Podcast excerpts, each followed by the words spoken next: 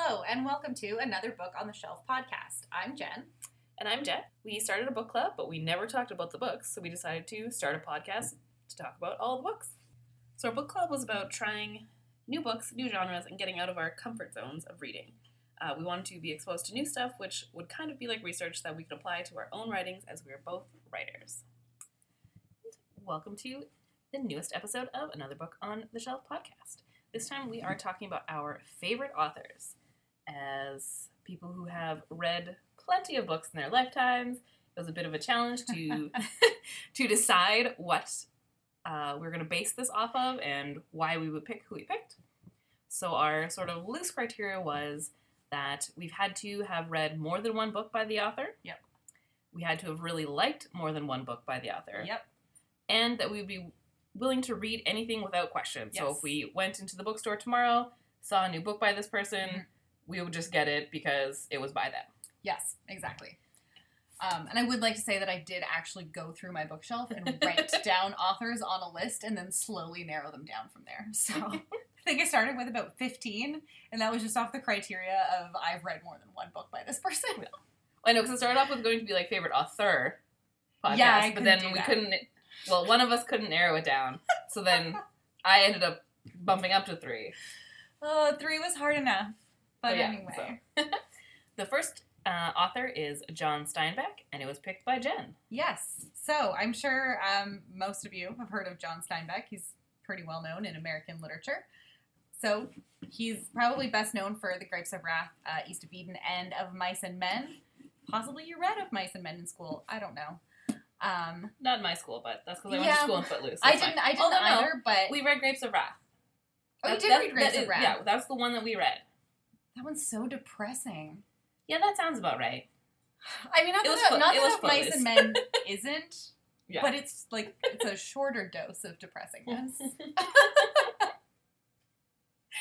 anyway, I did not, and I did not know until I was uh, doing a little bit of research on John Steinbeck that he won the Nobel Prize for Literature in 1962. But apparently, this was a very unpopular decision. Like nobody was real happy with the fact that he was picked for the Nobel Prize in Literature. Um, and he fully said like he's like I don't know why I don't deserve this, but that I don't know if that was just him being humble or what. But anyway. He has written 27 books, including 16 novels, six nonfiction, two collections of short stories, and I think a couple of plays as well. Um, most of them, or a lot of them anyway, are set in Central California in the Salinas Valley region where he's from. He was born and raised there. His first novel was Cup of Gold, which is not anything I had actually ever heard of. Again, until Oh. I was doing this uh, this research.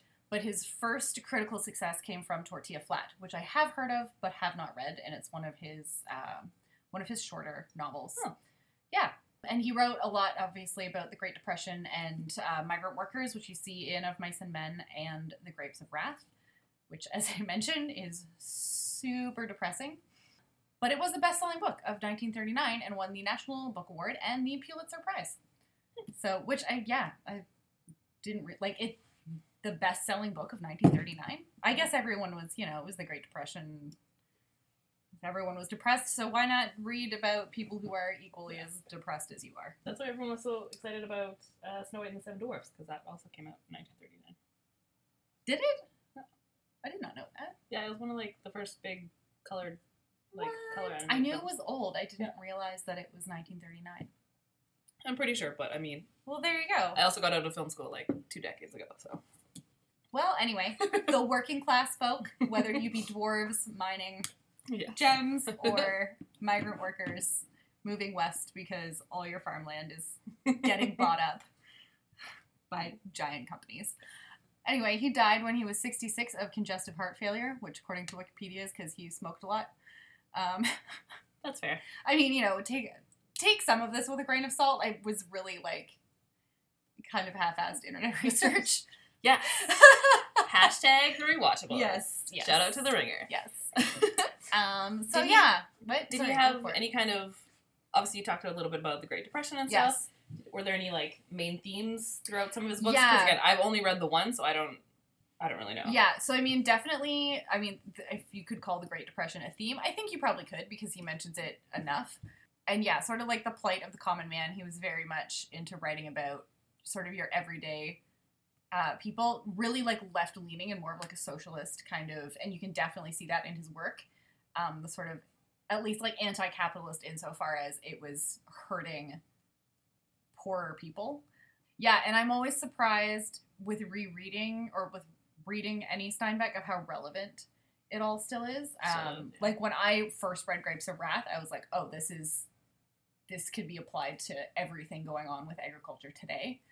And even yeah, the the Winter of Our Discontent, like same idea. It was just it it really it really holds up over the years.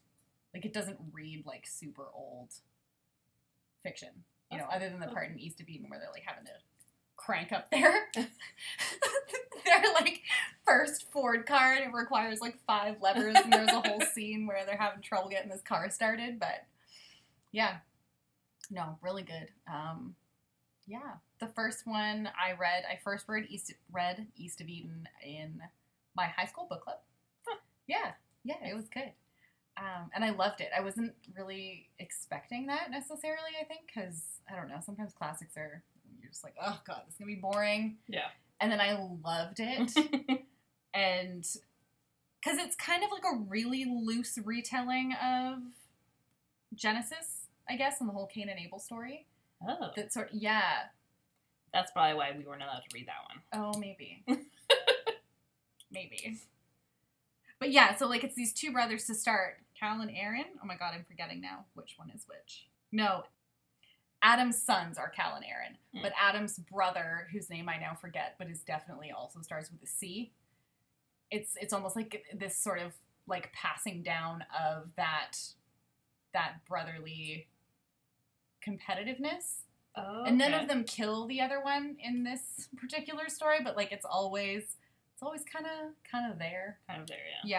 yeah and then adam's wife cathy is like full blown terrifying sociopath Huh. yeah, she's terrifying Intrigue. yeah and that was probably the first time i'd read about a character that was so truly just terrifying yeah oh the, yeah there were probably other reasons that you weren't allowed to read it and i'm pretty sure she tries to um give herself like a coat hanger abortion Oh yeah, that's yeah. Yeah, yeah that's, Which, like, now I cannot believe that we were reading this in my book club in my Catholic high school. Like, what?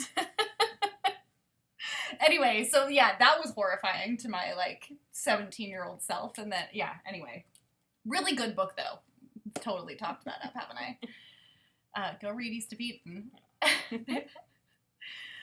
Uh, no, but it's um, and then I read yeah, then I read Grapes of Wrath, which I read actually while I was doing my master's in environmental studies in like specifically looking at food, so that was super relevant. Um, and then yeah, Winter of Our Discontent, which as I like to tell people, on the surface is about a guy who is trying to like pull off a bank heist. Maybe he's thinking of robbing a bank. Just works at a little supermarket store. Um, but yeah, then really ends up being about the slow moral decay of America. Steinbeck is kind of depressing, guys. Just know that going in. yeah. Are there any parts of his novels that speak to you as a writer? Um, I mean, just oh, that's the writing is gorgeous always, and I I like the way he he sort of goes off on these tangents sometimes, wh- which is almost like a philosophizing about life and things, which I think in some writers' hands could not work at all. And I actually have a feeling that some people this is their main criticism of John Steinbeck, but I actually think he does it really well It goes it's always goes in with the story really well and like i remember sitting down with um winter of our discontent and it had been a while since i read steinbeck and i got to this passage where he's just like writing in this really great way about just sort of life and humanity and you're like and i was like oh man classic steinbeck. I missed this. Like Yeah. this is so good. So good. So i'm gonna have to read more. Awesome. yeah. Yeah. Especially his short ones. So i have a collection of his short novels that i i haven't read in its entirety but uh, yeah i'm gonna get through that. I'm gonna read you a little passage out of this uh, out of east of eden um, this is chapter 34 for anyone who's interested I believe that there is one story in the world, and only one, that has frightened and inspired us, so that we live in a pearl white serial of con- continuing thought and wonder. Humans are caught in their lives, in their thoughts, in their hungers and ambitions, in their avarice and cruelty, and in their kindness and generosity too, in a net of good and evil. I think this is the only story we have, and that it occurs on all levels of feeling and intelligence. Virtue and vice were warp and woof of our first consciousness, and they will be the fabric of our last, and this despite any changes we may impose on field and river and mountain, on economy and manners. There is no other story. A man, after he has brushed off the dust and chips of his life, will have left only the hard, clean questions Was it good or was it evil? Have I done well or ill? And then I'm actually going to give you just one more line a little further along in this because it's, I think, one that some people might recognize. It seems to me that if you or I must choose between two courses of thought or action, we should remember our dying and try so to live that our death brings no pleasure to the world. Yeah, very nice. So that's a little bit of his, like, you know, I think an example of of the philosophizing that you might call it. But I just, I don't know, I love it. I think he does it so well. Yeah, well, Yeah. definitely, I really like that. So now it's time for one of your favorite authors. Yes. Uh, one of my favorite authors is Stephen King. Obviously, uh, an American author of horror, uh, supernatural fiction, suspense, sci fi, a little bit of fantasy. Uh, he's sold over 350 million copies. Oh my god. Obviously, a lot of them turn into films, miniseries, Yes. TVs, everything. Uh, he has 58 novels published and written around 200 short stories, most of which have actually also been published. I is, wonder what his cumulative word count is. Yeah. Well, so in my little internet wiki time that I spent while I was hard at work today, um, so he actually his goal was two thousand words a day. Like when he sits down, right. it's two thousand words a day. It's apparently it's slowly uh, gotten smaller because after his car accident where he Right. broken his hip and stuff like that, sitting uh, sort of bothers him and stuff. But yeah, he sets out each day with a quota of two thousand words, and usually does not stop until it's met. That's wild. he sold his first story in 1967 and obviously you know he was married and had kids and was working as a teacher in maine while contributing to magazines with a bunch of his other short stories and working on his novels he also developed a bit of a drinking problem Yeah. that many people have heard about and if you've read things like misery uh, that kind of is a bit of a mask for his drinking and Mhm. drug problem that he developed. His first novel was Carrie, which many people have obviously seen the movie. Was published in 1973. He actually had fully thrown that book out. Like, Yes. actually yeah, in the I- garbage. Yes. And his wife took it out and was like, "Nah, like let's just." I love that little anecdote. I think it's great. Yeah. Well, it's just nice to know that like, well, and they're still together, right? So like, he still has this person that just like supports him and knows, and Yeah. I like it. This I did not know. He was going to give up writing in 2002. I didn't know that either. So he had his car accident in 1999, and it was, you know, his leg was so damaged, and it just, you know, it pained him to sit and write. And so 2002, he was going to, uh, like, absolutely stop writing. But he continued. He's just a little bit slower right now. Which, you know, for your so now he's just like at an average normal. Even no, even No, he's, he's still, still- he's still writing so much I feel like there's always like there's a book out every year. Like I don't, Yeah. as a writer, I don't understand that. no, me neither. me neither.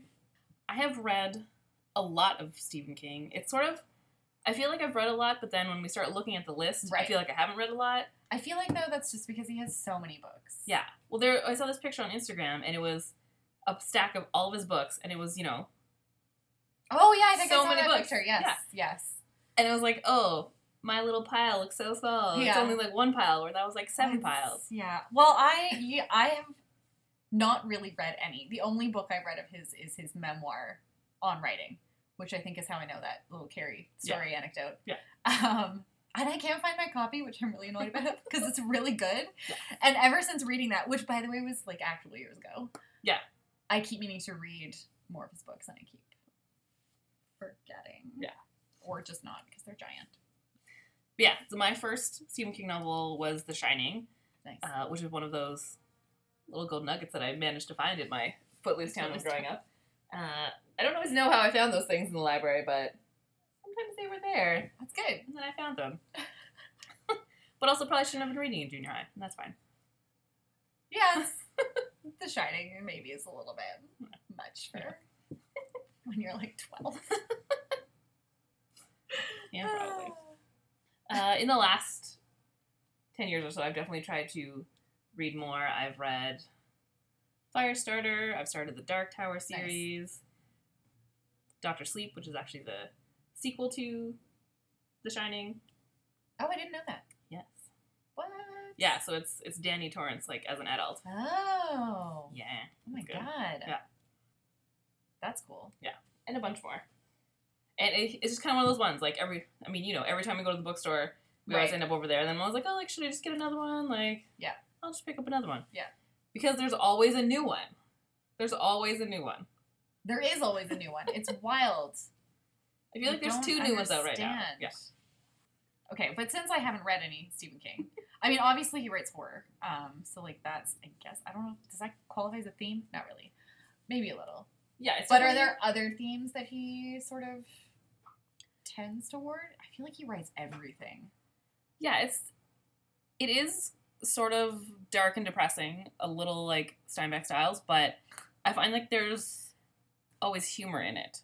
Okay. all of the characters have those little bits of humor and just kind of lightness sometimes.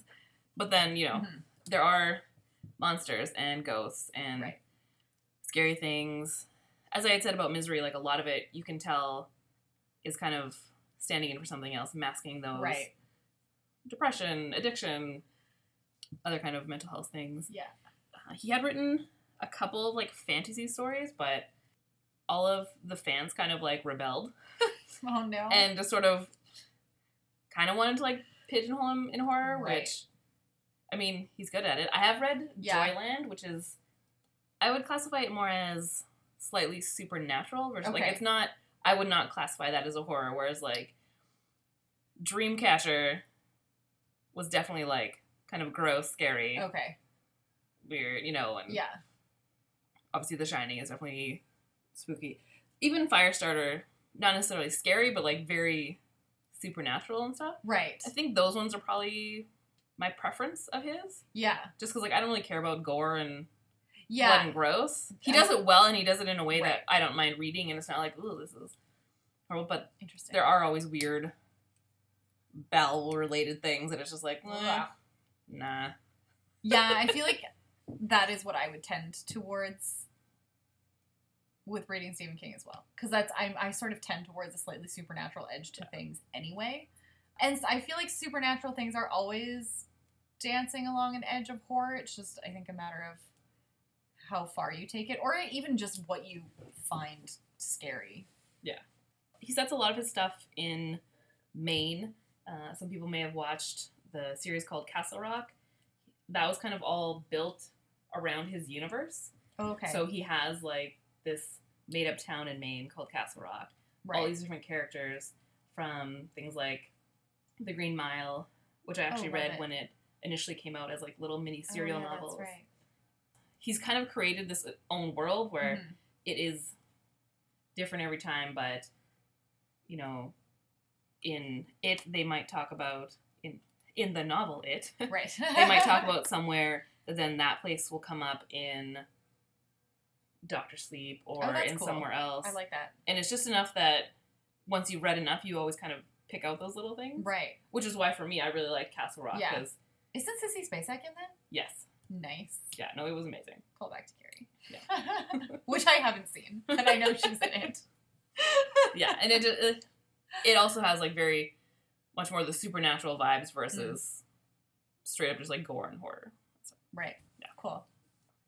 I also have read on writing, uh, but It's so good. obviously like the worlds he creates, these characters, but for me, it's much more the process. You know, if he's Yeah. setting out every single day to read and write for four to six hours a day, you know, there's this quote, and he says, "If you can't find time for that, you can't expect to become a good writer." It's like, oh, Damn it. yeah. I think that's why on writing was so great because he had a lot of those little tidbits and stuff, and then you're like, oh yeah, that makes sense. Yeah. Or like, you know, if you, another quote was, if you wrote something for which someone else sent you a check if you cash the check and it didn't bounce, and then if you paid the light bill with that money, then you're talented. Like it's just this little. Yeah, It doesn't necessarily mean that it was the best thing, but it paid the bills. right. Which is sometimes just what you need. He's such a prolific writer. Like it's just I can't think of anyone else no, me neither. that writes as much as No. he does. No, like no, not at all. No, he's still writing. Like the only other name I can possibly think of is like Danielle Steel. Yeah, or like yeah, Right? that kind of genre Yeah. for sure. Yeah, something. Yeah, something like heavily genre. Which even though Stephen King gets categorized as horror, I feel like he's actually stretching the bounds of genre a lot. Yeah. Like he's not sticking to something. I think the way that Danielle Steel sticks to a certain type of story. Maybe. It's close though. I think it's Okay. just there in different. Okay. But, it- but you're right. It's that same idea of just another one and another one and another yeah, one. it's nuts. There's very often kids involved, which obviously Oh, yes. kind of makes things that little bit creepier, that little bit spookier. Spoiler: If you watch the movie It, it did not contain the young child sex orgy that is in the book. Oh. God. Spoiler. I feel like probably for good reasons. yeah, no, and like legit, like Whoa. What? like, Kitty Whoa. orgy. but whatever. That's a lot. Never mind the creepy clown. Oh my but yes, like there there are always those bits, and you can tell obviously because he has had severe struggles himself, and like right. things come out the way. There's books that he's written that he doesn't remember writing at all because he was just Yes. beyond coked out, Right. and they're like still these really good stories, Yeah. but sometimes have weird little Yeah. pieces. Like Well, you can. There's this one author picture I saw of him where you can also totally tell that he's just like on some substances. yeah, but he pushed through. Yeah, and he keeps writing, so Yeah, good I'm gonna- for him. I'm gonna keep reading. yeah. What What's next on your list for? uh I have read the first of the Dark Tower series, and that's kind of one of those iconic things that, like, if Yeah. you read Stephen King, you have to read the Dark Tower. Yeah. It's a little, like, kind of Western, supernatural Oh, that's cool. styles, which isn't necessarily my jam. Fair enough. But then, like, the movie came out, and there was Idris Elba, so, like, I could just, like, picture him the whole time I was reading it, and, like, that kind of, like, pushed me through. Oh my God, Idris Elba. yeah, that'll push you through anything. Um, I feel like right now I have the next two novels, but I also still kind of feel that I would end up buying other Stephen Kings before I actually get to Yeah. them. I'm gonna for sure have one of them on my list for next year. Nice. It's gonna happen, but it might just not be as fast as I Yeah. would like. But yeah, that's the, that's the next plan. cool. Who is your next favorite author? My next favorite author is uh, Donna Tartt, who is also an American author. You are might we know. all American authors? I think we we might be actually. How did we do that? That was a total. oh no, wait, she's not American, is she? Yeah, she is. Oh. Yeah. Well, there we go. We tried. Yeah, apparently all of our favorite authors are American. Who knew? Yes, but you might know Donna Tartt um, because she wrote The Goldfinch uh, back in 2014, which I didn't realize. I thought it was more recent than that, but time's weird. Um, she won the Pulitzer Prize for that, so we have another I Pulitzer mean, I- Prize I guess winning I- author. Must have read that in like 2016, so yeah, I guess so. Yeah, right? I know. I actually I read it in 2014 when it came out, and she has only written three books. The, The Secret History. of Stephen King. Yeah. but she's also been writing for like 30 years. Yeah, she just takes like 10 years and that's book, that's the stuff that like which is totally either way like I don't King. understand is that Yeah. I feel I'm a super slow writer as you know Mhm. but like I feel like I know. in the next 20 years I will have more than that done I mean, I would like to that's still also so light years behind for me, Stephen but then also I feel like if I only had three books and one of them was of the caliber of the Goldfinch, I would also feel okay about that. there So, can you tell which one of hers is my favorite? anyway, and soon to be a movie yes, which I am, of course, very wary of, but also looking forward to at the same time in this very conflicted way. I mean I guess all I know is that it's Ansel Elgort and like he's good He is good. I don't think I've actually researched enough to know who else is Yeah. involved whatsoever Well, the kid who plays what's his name on uh, Stranger Things Hmm. Oh, wasn't is he the- cast as young, um, young Boris? Perhaps. Boris? Boris, yeah. yes. Boris. but yeah, so her three books. Uh, her first one was The Secret History, uh, sometime in the '90s, uh, and then The Little Friend, which I think was early 2000, like 2002, uh, and then The Goldfinch in 2014. So it really is like about 10 years in between each of her books. And I picked up The Goldfinch before. There was a lot of hype around The Goldfinch after it came out, but I yeah, I picked feel it like up. it was on all of the like. it was. lists It was on all clubs lists, and she was named um, one of Time's 100 most influential people in 2014, presumably because of the Goldfinch. crazy. Uh, yeah, right. But I picked it up because I saw it on the table, and I was like, "Oh my god, Donna Tartt wrote another book." and so I immediately bought it. Like I didn't know anything about it. I hadn't heard anything about it. It was just Donna Tartt wrote another book. And that was even after having read. I read The Secret History first, which I really liked. Uh, it's a really good book. Uh, very, all of her books are very different, but they're all really good. And I read The Little Friend, which I liked, but not nearly as much as The Secret History. And I still was immediately like, like, no, I need to read this. So yeah, she she's kind of there's not a lot of information about her. She's kind of oddly mysterious. Her bob cut and her tailored suits. She's very, very like chic looking. Yeah. Like the definition of the word chic. Definitely. But yeah, she's 54. She's been writing for 30 years. Charles Dickens is her favorite writer. Um, I found something that apparently her answering machine message is her reading part of T.S. Eliot's The Wasteland, which is just. I don't even know what to do with that information. I can't imagine you- calling somebody And and then like getting leaving like a message after that. right? I'd be like, okay. Uh, but she's from Mississippi. Uh, apparently, she may or may not have dated Bret Easton Ellis at one point because they were at school together, writing books at the same time, and I guess uh, maybe dating. Who knows? Hmm. And even he, he's written a lot of like more than three. Oh Hmm. yeah, yeah. He has written. He has written quite a few, and I think in a style that's very different. different to her. to her. Yeah. Like his is more like hyper modern culture. Yeah. Whereas hers, again, I'm stealing this from Wikipedia, so this is a quote. Uh, has largely written in a neo romanticism inflected prose that borrows heavily from the stylings of 19th century literature. Yeah, so like I Yeah. have also read The Goldfinch, and I can't remember exactly when it's set, but Yes. it could be now. But it, if you had also told me it was like 1910, I would have been like, yeah, sure, that Mhm. makes sense. It has such a timeless feel to it that I don't know how she managed to do it. Because I'm pretty sure it is set now. There is a very, very brief reference to Facebook. Well, and I guess the way it talks about the museum and stuff, where Yeah. like everything Yeah. starts. yeah, and like stuff. they have cell That's true. phones. Oh yeah, that's true. Um, but yeah, I don't know how she managed to like it feels like a classic. Yeah. Without even really trying. It's so good. I love it so much. it was all right. I know, I know. No, I didn't. I didn't dislike it. I just for some, and I think maybe it was just when I was reading it where I was. I don't know. It's also very long. It's very long, and I just felt like I constantly had to keep making the choice. Okay, I have to read this versus wanting to read it. I just her writing is so gorgeous. I loved it so much. I have read it twice at this point. My copy is very kind of battered looking. Not the dust jacket because I No. take that off. But underneath, it's not really white anymore. anyway, it's fine. So yeah, as far as themes, um, I don't know. Like I said, they're quite different. I think they all have a little bit of that romantic, almost sliding into gothic feel. Like the little friend, I think, is solidly Southern Gothic, oh, okay.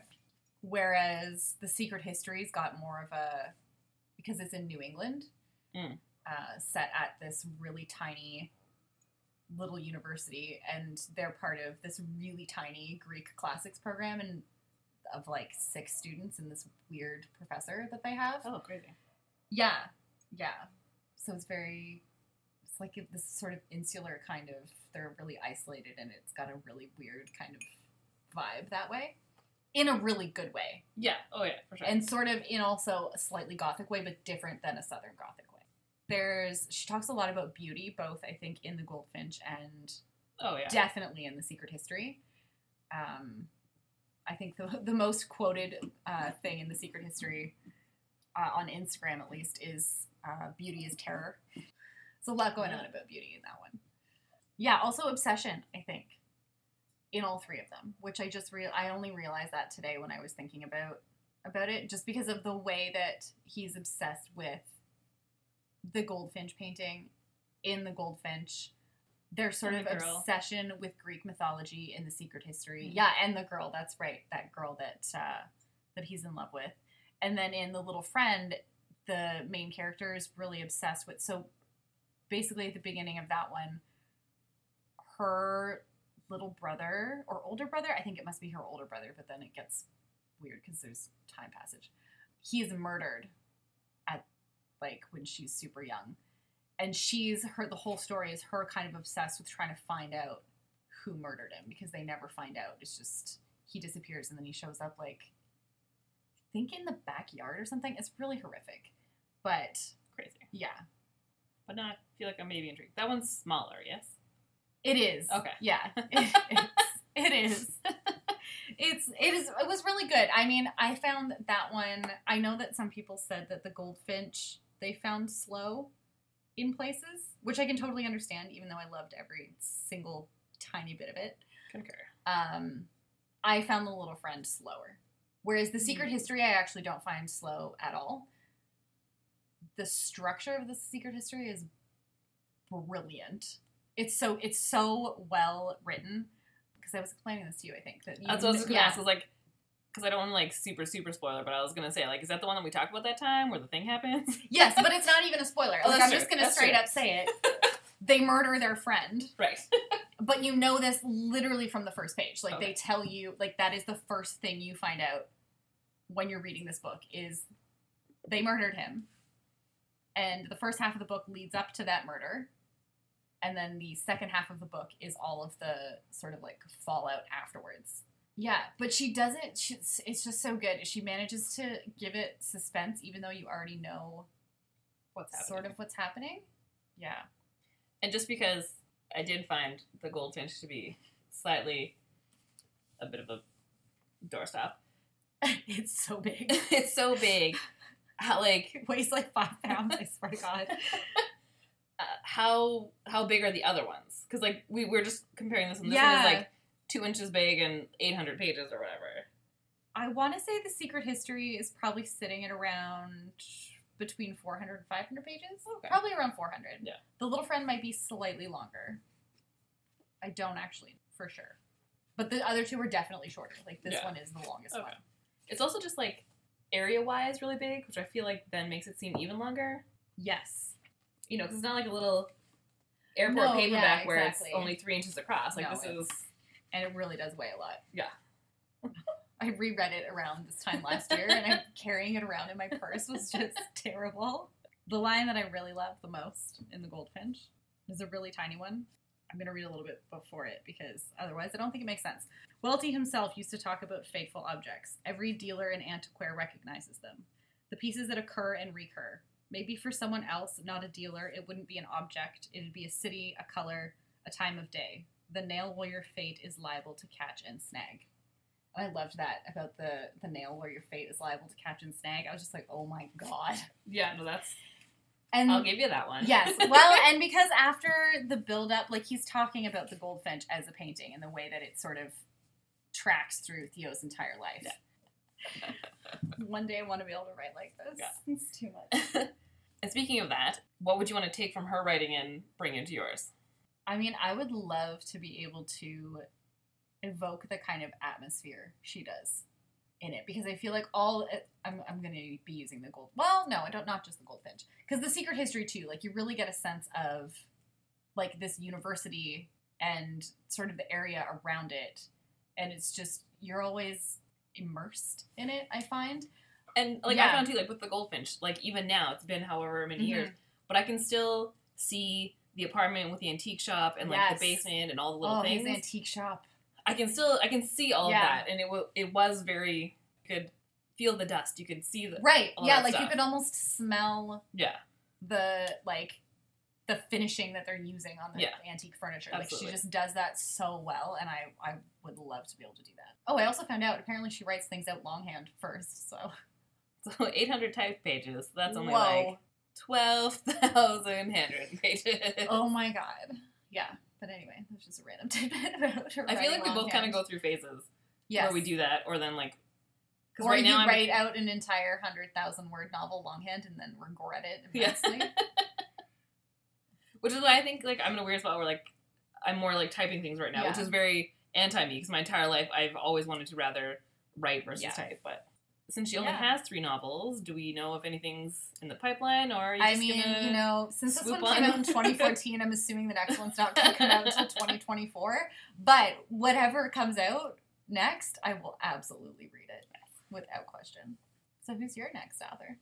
Uh, my second favorite author is Dennis Lehane.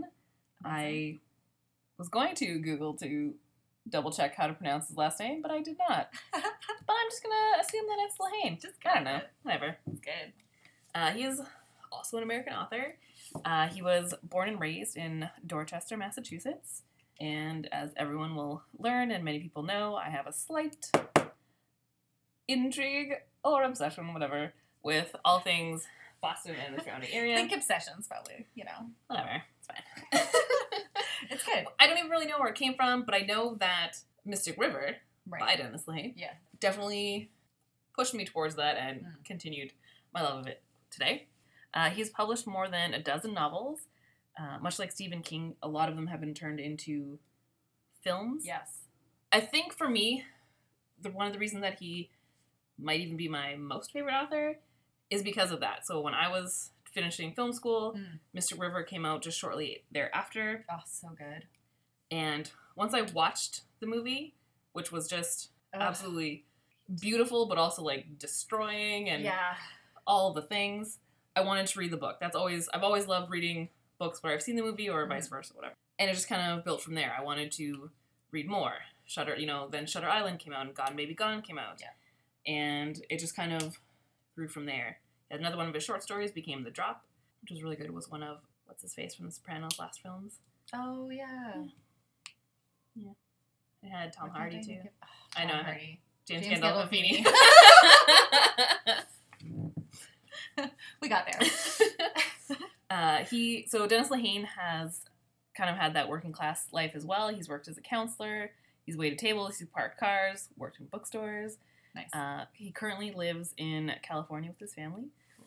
Uh, his very first novel was A Drink Before the War. This is actually the start of the Kenzie Gennaro sort of detective series.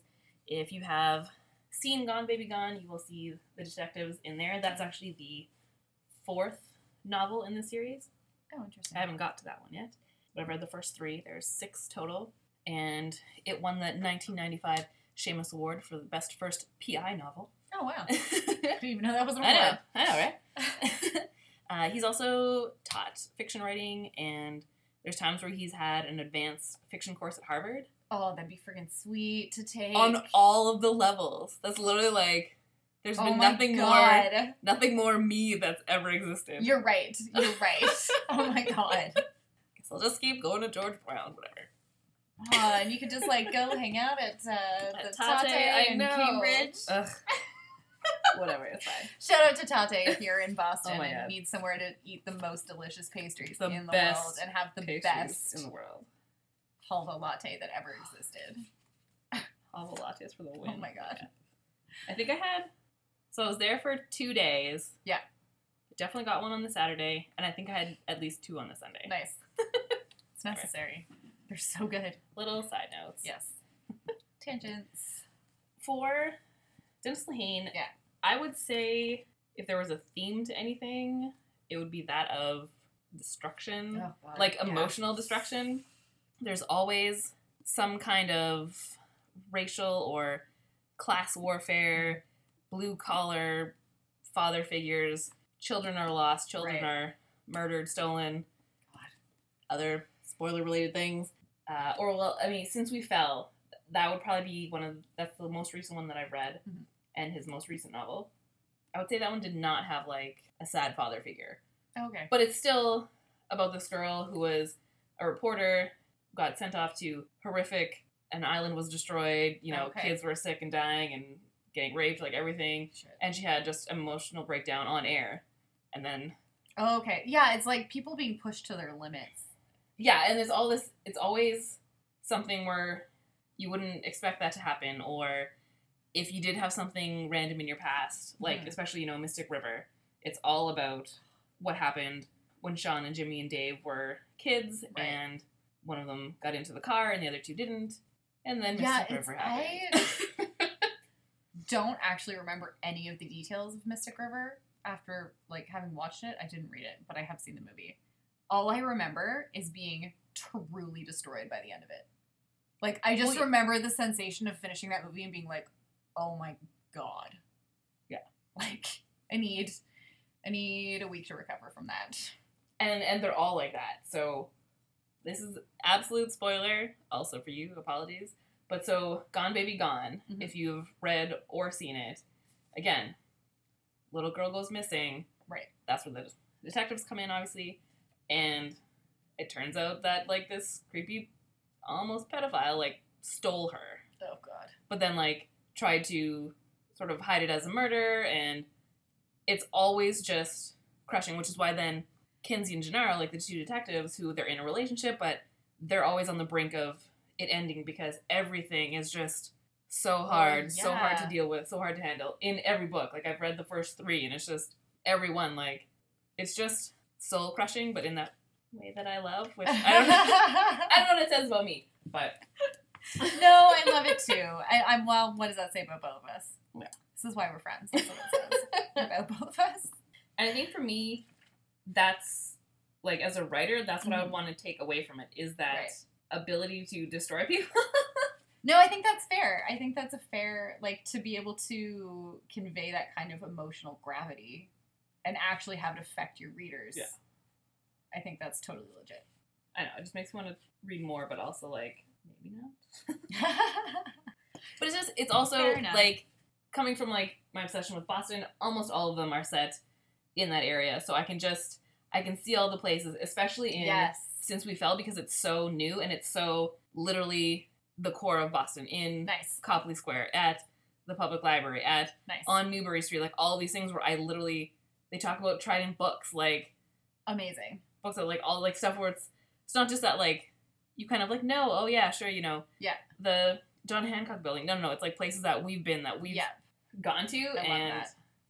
as much as I love books where they create this world that you can see, I also just like Yeah.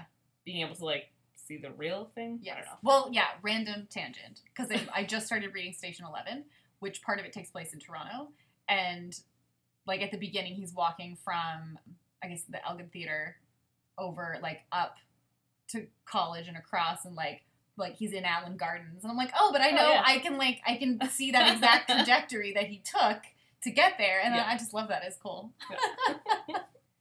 My next Yes. on the list pile for Dennis Lehane. I have one book by him. It is called The Given Day. It is set in I think 1910 or 1918, Oh, interesting.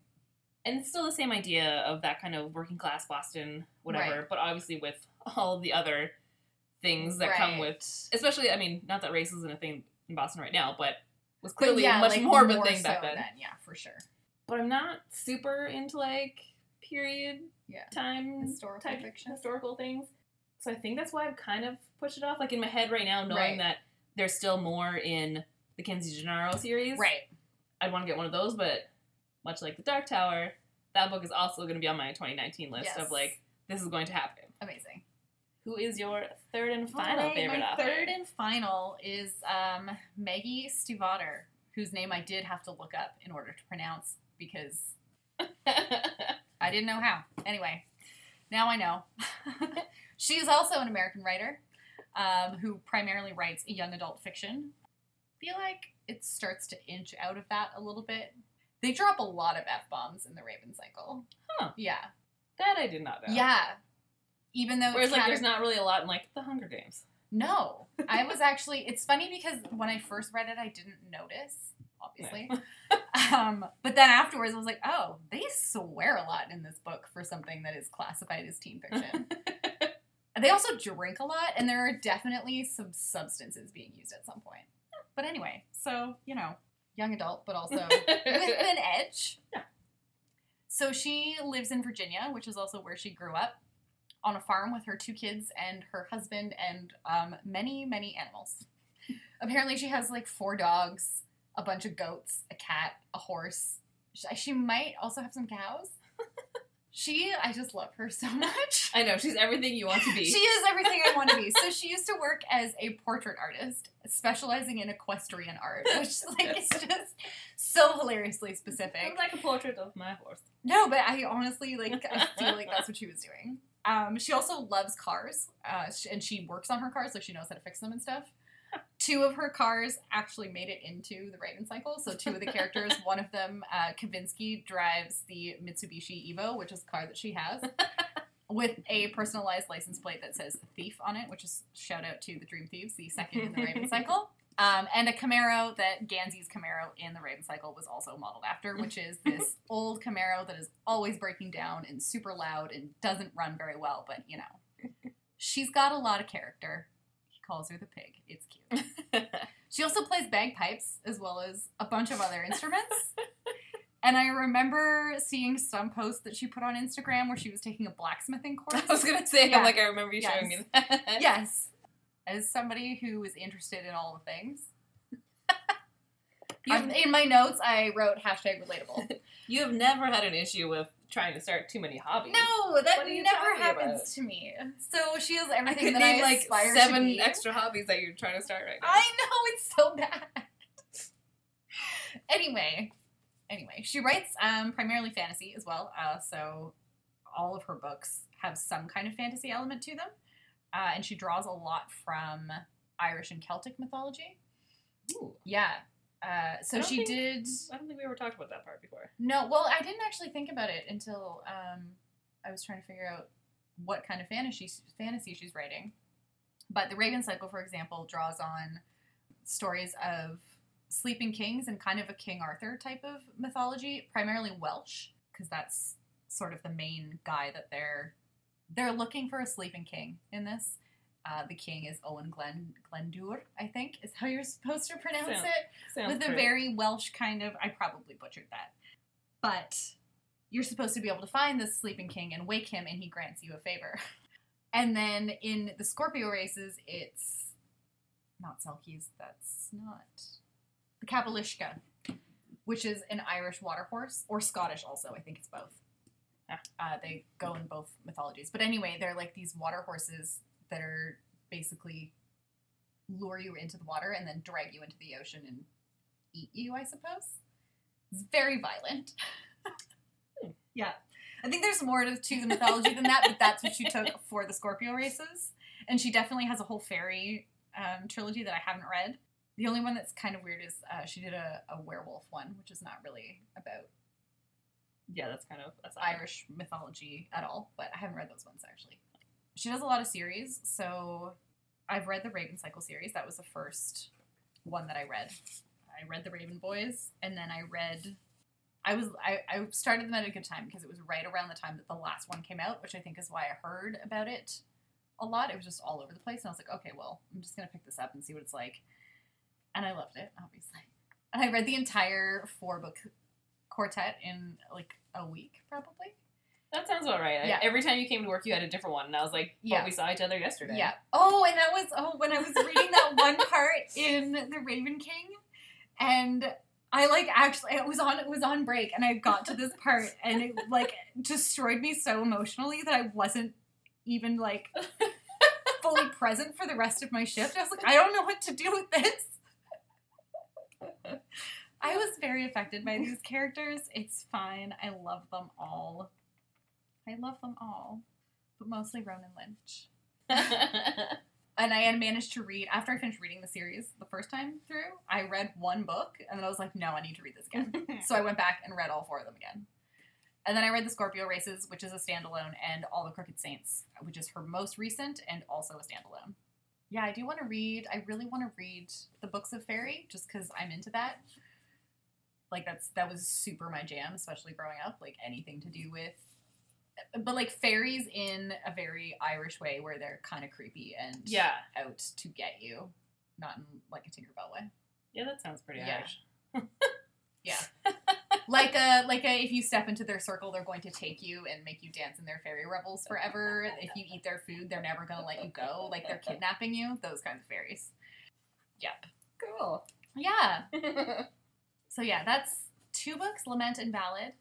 And Requiem, apparently she had written, but then wasn't happy with it, and so didn't end up publishing it. Yeah. Is it something she's working on, or It's something that she, mm, I guess, might work on. Um, I was reading something where she had said that, like, it's so weird at this point because they were her first books. Lament was her first, oh, as far as. I know. Yeah. And then my phone was buzzing. Apologies. I remember to turn mine off this time.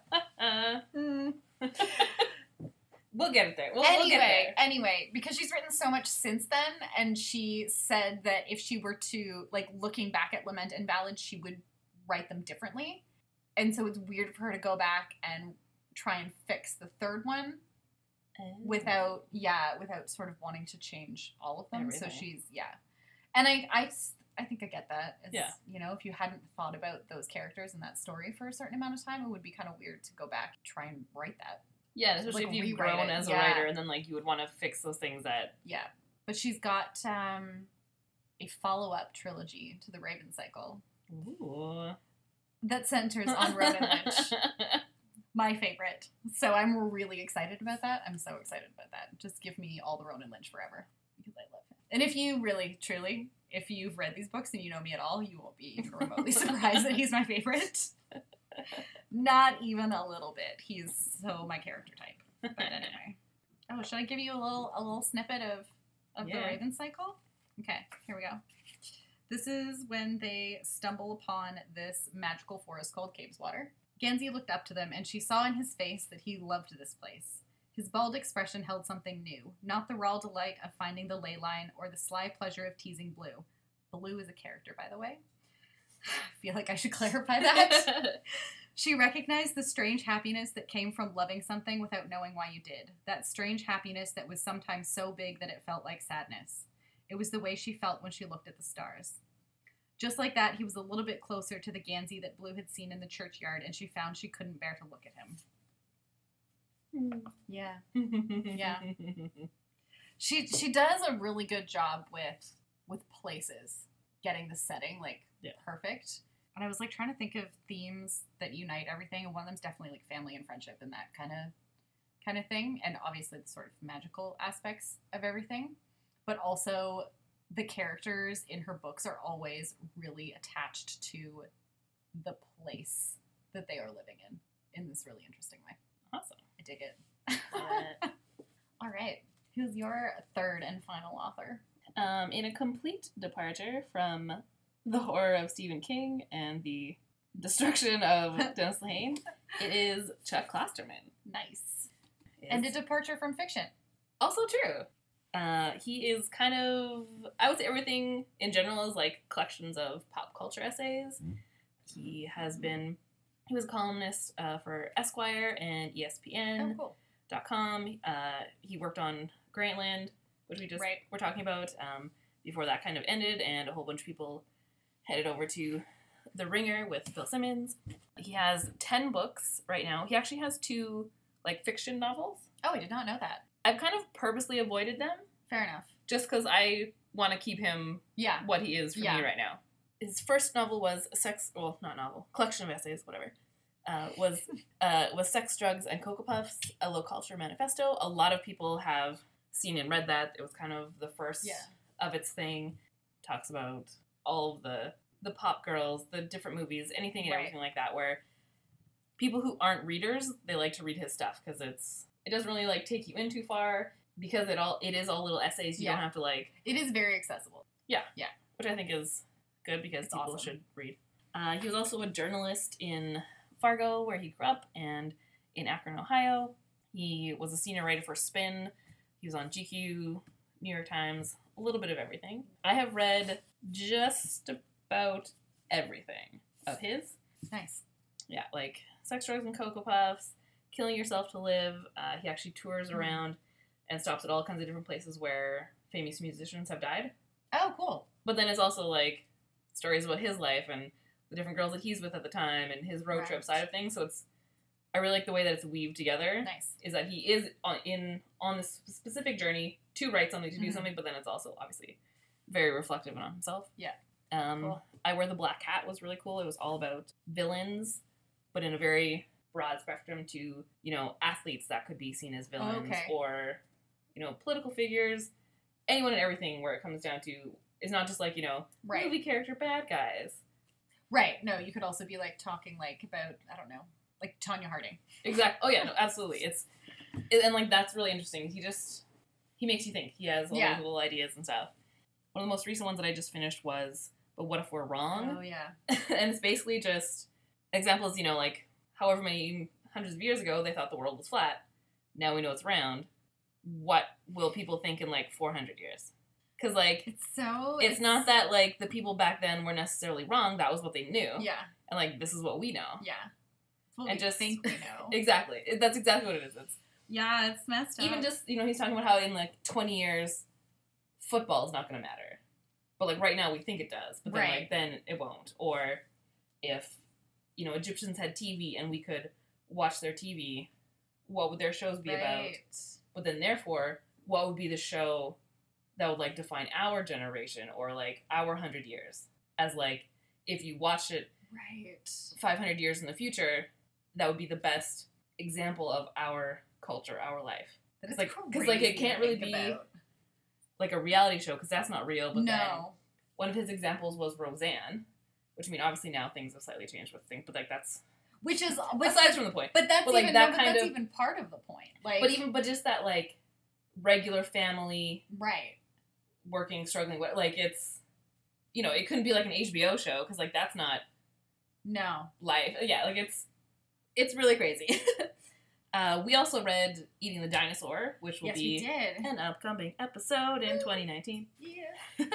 He talks about all these things that you might not care about, you might not know anything about, Yes, but he pulls you in in a way he really does. that then you care or you want to know more, Yes, exactly. which is weird because Yeah. there's a lot of stuff that like, yeah, I probably don't care about, but who knew that 1970s NFL football would be so intriguing? Right.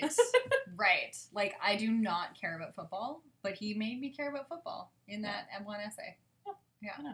My favorite thing about it is that it's it feels like it's just his sort of inner monologue. It's his inner Seinfeld of just like Yeah. talking about stuff that seems like everyday stuff. And when I was taking like a creative nonfiction writing class, I feel like what goes on in my head is the kind of the way that he writes. hmm So I think that's why I really connect with him and how I want to kind of get into my writing. Nice.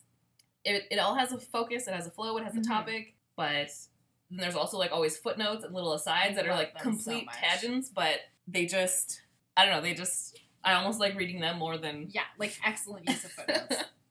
than anything else. Because there's one, and in this, so this is from, but what if we're wrong? This main, this essay is kind of about Kurt Vonnegut stuff and Cheers reruns. Sure. See, like how does he even do that? And like it's going on about like Vonnegut's references to the Victorians and stuff like that. But then there's this complete aside. It's when casually talking to like minded friends, people rarely say, I saw a movie last night. People more often say things like, I saw The Hateful Eight last night, or I finally saw the new Tarantino last night. We live in a proper noun culture. Now, is it possible that the specific film will be lost to history? Is it possible that referring to Quentin Tarantino in an offhand manner will be confusing or misleading? Sure. But the two seconds it will take a future reader to figure this out from the context is better than directly reminding the reader that this is a fiction that never happened at all. Like, that had nothing to do with anything that was going on. but, like, that's really interesting. that is really interesting, and it's actually something I think about when I'm writing fiction. Is like if I throw this in there, is that going to be a weird reference that nobody's going to get? Yeah, like, is it too specific? Right, but then on the other hand, I think about older books, classic books that have footnotes and endnotes, and a lot of times they are just explaining things like that. So people have been doing it, and it, it's not hindering anybody. Yeah. So Well, that's one of my favorite things, too, is in the back, he always has an index. And it's just Oh, yeah, for awesome. what stuff was mentioned when. So if you're interested in any sort of pop culture thing and you're like, hmm, I wonder if he wrote anything about Johann Sebastian Bach, you can flip back and be like, oh, sure, on page 72. Great. I also love that too, though, because then you can be like, oh, but there was that essay where he was talking about this, and you can't remember where it was. You Yeah, all just right, about the Koko, the index. gorilla who signed. All right, sure. Aw, Koko the gorilla. I know. He just has like such a great flow and I like vividness to the writing. Mhm. I just feel like I always, and again, maybe that's just because it's how I think, it's how I kind of see the world and my writing and whatever. I just dig it, and it's absolutely one of the ones that every time we also go into the bookstore that I almost buy another one. Yes. Like that time when I almost bought four, and then somehow decided not to and bought a David Sedaris instead, and then got home and found it that it was already on my shelf, and I have no idea when I purchased it or like uh. literally no clue. But I'd already passed Jet, bought it for future Jet, Yeah. just knowing that she would want to read it. Yeah. So the moral of that story is no buying Chuck Klosterman is so you check your bookshelf or you know for a fact that it is brand new. Well, that's why, like, after that one, there's only one other one, 10, which I think is just more of a collection of pre- previously published stuff, so I don't know Oh, if I oh, okay. necessarily even need to get that one. Right. But yeah, so at this point, unless it's on the new release shelf in hardcover, I'm not allowed to buy it. No more. And that being said, I want to leave you with one last little Yes. Klosterman Yes, quote. yes, yes. To matter forever, you need to matter to those who don't care. And if that strikes you as sad, be sad. Oh, Ah. boy. Yeah. Which I feel like is kind of hits me in the in the wherever on Yeah. so many so many levels. Those are our Top yeah. sort of six favorite authors. Yes. Um, they have inspired our writing styles. That is Basically, they all have books that we want to read. If we Mhm. see them, we're going to get them no matter what. yes. We have a little list if anyone wants to jump in and kind of start reading any of these authors. Yes. So, starting with Steinbeck, I would recommend East of Eden. If you don't want to dive into a super long Steinbeck right away, you could also go with Of Mice and Men. But, like, maybe don't start with Grapes of Wrath. It's real depressing. Yeah. Yeah. Yeah. Oh, yeah. Yeah. For Stephen King, I picked The Shining. Obviously, a lot of people will have Jack Nicholson in their head. It is different. It is definitely different. Uh, so don't like be disappointed, but it still has all that, and it's just a good introduction. Again, it's that a few little kind of gross things, but Mm-hmm. more of the psychological side of things, and that kind of like spooky scary. Nice. So, for, for Donna Tartt, obviously, I- Gee, I wonder. obviously, I'm Hmm. going to say The Goldfinch. um, but I mean, it is very long. I think really my general recommendation that she only has three books. My general recommendation would actually be don't start with the little friend. I still like the book, but Yeah. like just don't start there. Pick one of the other two. Uh, for Dennis Lehane, I picked Mystic River. I think partially just because that was the 1st one that I kind of latched onto. Obviously, anything in the Kenzie Gennaro series is good. Start with the first one. If you've seen any of the movies, the books are even better. Shutter Island is Mm. great. Nice. Um, the Drop is based off of a shorter story whose title I cannot recall at this point. But that's okay. Because you'll just start with Mystic River. Exactly. And for Maggie, I would of course say start with the Raven Cycle because I love it wholeheartedly. But again, if you don't want to commit to a whole series right away, the Scorpio races is where I would direct you. It's really good. And for Mr. Klosterman, I would say go classic. Start with where everyone kind of started sex, drugs, and Cocoa Puff. It'll get you everything you're looking for, all the different kinds of pop culture, movies, sports, music, whatever. It's just a really good introduction to all that wonderful Chuck Klosterman goodness. Nice. So yeah, thanks for joining us while we talk about our favorite authors, and hopefully, hopefully you've got some new books to read, maybe. Um, and let us know about your favorite authors. We're we're all over the place on social media. you can let us know. We're on Instagram. We want to hear about it. Yeah. um, our next episode will be about Everything is Horrible and Wonderful. yes. It was one of my choices for our book club in 2018. It is a memoir that is, I would say, heartbreaking. Oh God. Beautiful, but heartbreaking. So good, but so heartbreaking. I'll let you uh, look that up, and Yeah. that episode will be coming up in two weeks. Yes. We will see you then. Thanks again for listening to another Book on the Shelf podcast. Follow us on Twitter at Another Book Pod and on Instagram at Another Book Podcast for updates, what we're reading, so you can join along, and more book related awesomeness.